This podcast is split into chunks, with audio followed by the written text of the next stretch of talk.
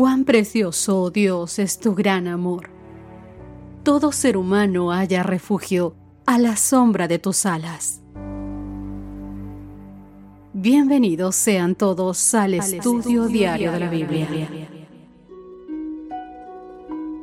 Hola, hola, ¿qué tal? Buenos días y bienvenidos a todos ustedes que cada día nos honran con vuestra linda presencia, con vuestra amistad, con vuestra compañía en el estudio de la Biblia, hoy con el título La propagación de la incredulidad. Y para esto rápidamente vamos a dirigirnos a Apocalipsis capítulo 12. Vamos a tratar de hacer una breve lectura de todo el capítulo y ver aquí qué enseña esta parte de la palabra de Dios sobre la propagación de la rebelión desde el cielo hasta la tierra. Escucha con atención. Apareció en el cielo una gran señal, una mujer vestida del sol, con la luna debajo de sus pies, y sobre su cabeza una corona de dos estrellas. Y estando encinta clamaba con dolores de parto, en la angustia de su alumbramiento.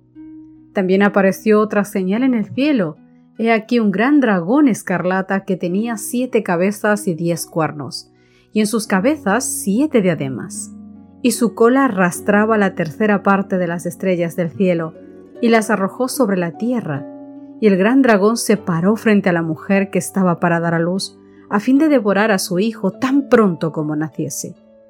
Y ella dio a luz un hijo varón, que regirá con vara de hierro a todas las naciones, y su hijo fue arrebatado para Dios y para su trono. Y la mujer huyó al desierto donde tiene lugar preparado por Dios, para que allí la sustenten por 1260 días. Después hubo una gran batalla en el cielo. Miguel y sus ángeles luchaban contra el dragón, y luchaba el dragón y sus ángeles, pero no prevalecieron, ni se halló ya lugar para ellos en el cielo. Y fue lanzado fuera el gran dragón, la serpiente antigua que se llama Diablo y Satanás, el cual engaña al mundo entero. Fue arrojado a la tierra y sus ángeles arrojados con él. Entonces oí una gran voz en el cielo que decía, Ahora ha venido la salvación, el poder y el reino de nuestro Dios, y la autoridad de su Cristo, porque ha sido lanzado fuera el acusador de nuestros hermanos, el que los acusaba delante de nuestro Dios día y noche. Y ellos le han vencido por medio de la sangre del Cordero y de la palabra del testimonio de ellos, y menospreciaron sus vidas hasta la muerte. Por lo cual alegraos cielos y los que moráis en ellos Ay de los moradores de la tierra y del mar, porque el diablo ha descendido a vosotros con gran ira, sabiendo que tiene poco tiempo. Y cuando vio el dragón que había sido arrojado a la tierra, persiguió a la mujer que había dado a luz al hijo varón, y se le dieron a la mujer las dos alas de la gran águila, para que volase de delante de la serpiente al desierto, a su lugar, donde es sustentada por un tiempo y tiempos y la mitad de un tiempo. Y la serpiente arrojó de su boca tras la mujer agua como un río, para que fuese arrastrada por el río. Pero la tierra ayudó a la mujer, pues la tierra abrió su boca y se tragó el río que el dragón había echado de su boca. Entonces el gran dragón se llenó de ira contra la mujer y se fue a hacer guerra contra el resto de la descendencia de ella, los que guardan los mandamientos de Dios y tienen el testimonio de Jesucristo. Queridos amigos, la caída de Lucifer no fue una simple confrontación de ideas contradictorias. Apocalipsis capítulo 12 nos dice que estalló una gran guerra en el cielo entre Lucifer y sus ángeles por un lado y Cristo y sus ángeles por el otro. En este pasaje, a Lucifer se lo llama el gran dragón, la serpiente antigua, el diablo y Satanás, el acusador de nuestros hermanos, como quedó registrado en el verso 9. A Cristo se lo llama Miguel en el verso 7, que significa quien es como Dios. Algunos intérpretes se basan en la alusión al arcángel Miguel.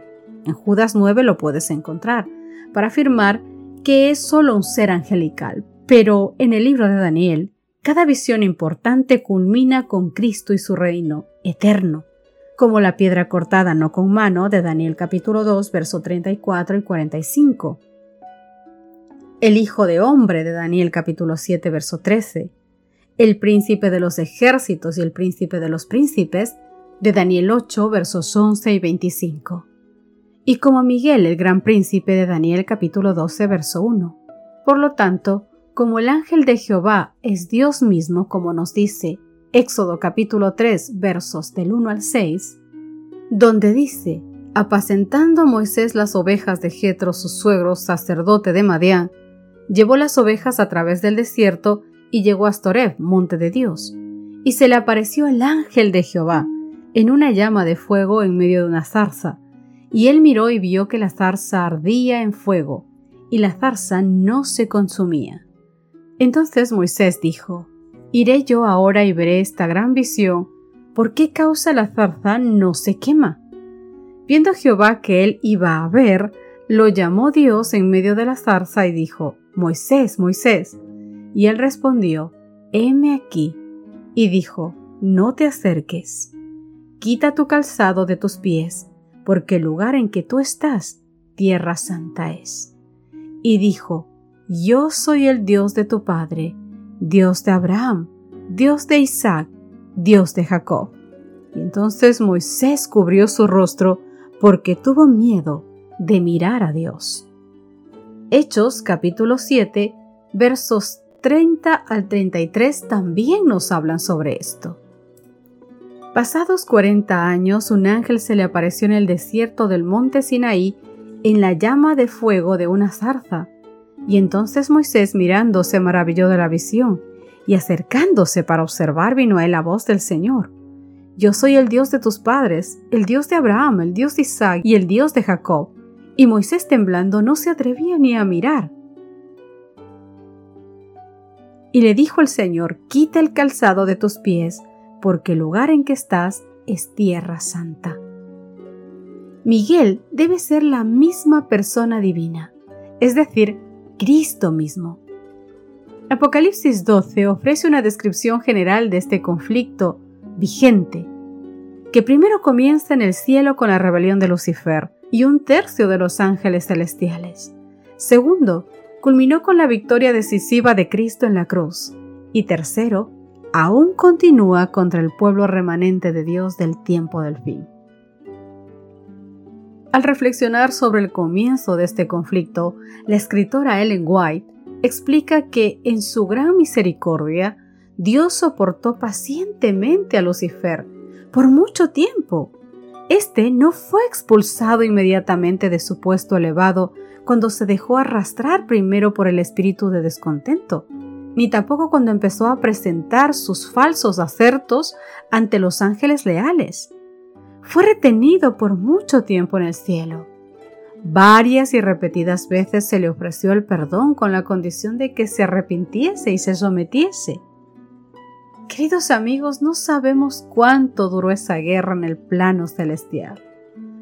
Al margen de su intensidad y duración, el aspecto más importante de toda la lucha es que Satanás y sus ángeles no prevalecieron. Y que mejor, ni siquiera se halló ya lugar para ellos en el cielo. El problema ahora, por supuesto, es que vinieron aquí a la tierra. Míralo en Apocalipsis capítulo 12, verso 8 que hemos leído y también echa un vistazo a Lucas capítulo 10, verso 18. Querido amigo, ¿cómo podemos ver la realidad de esta batalla que se desarrolla en la Tierra?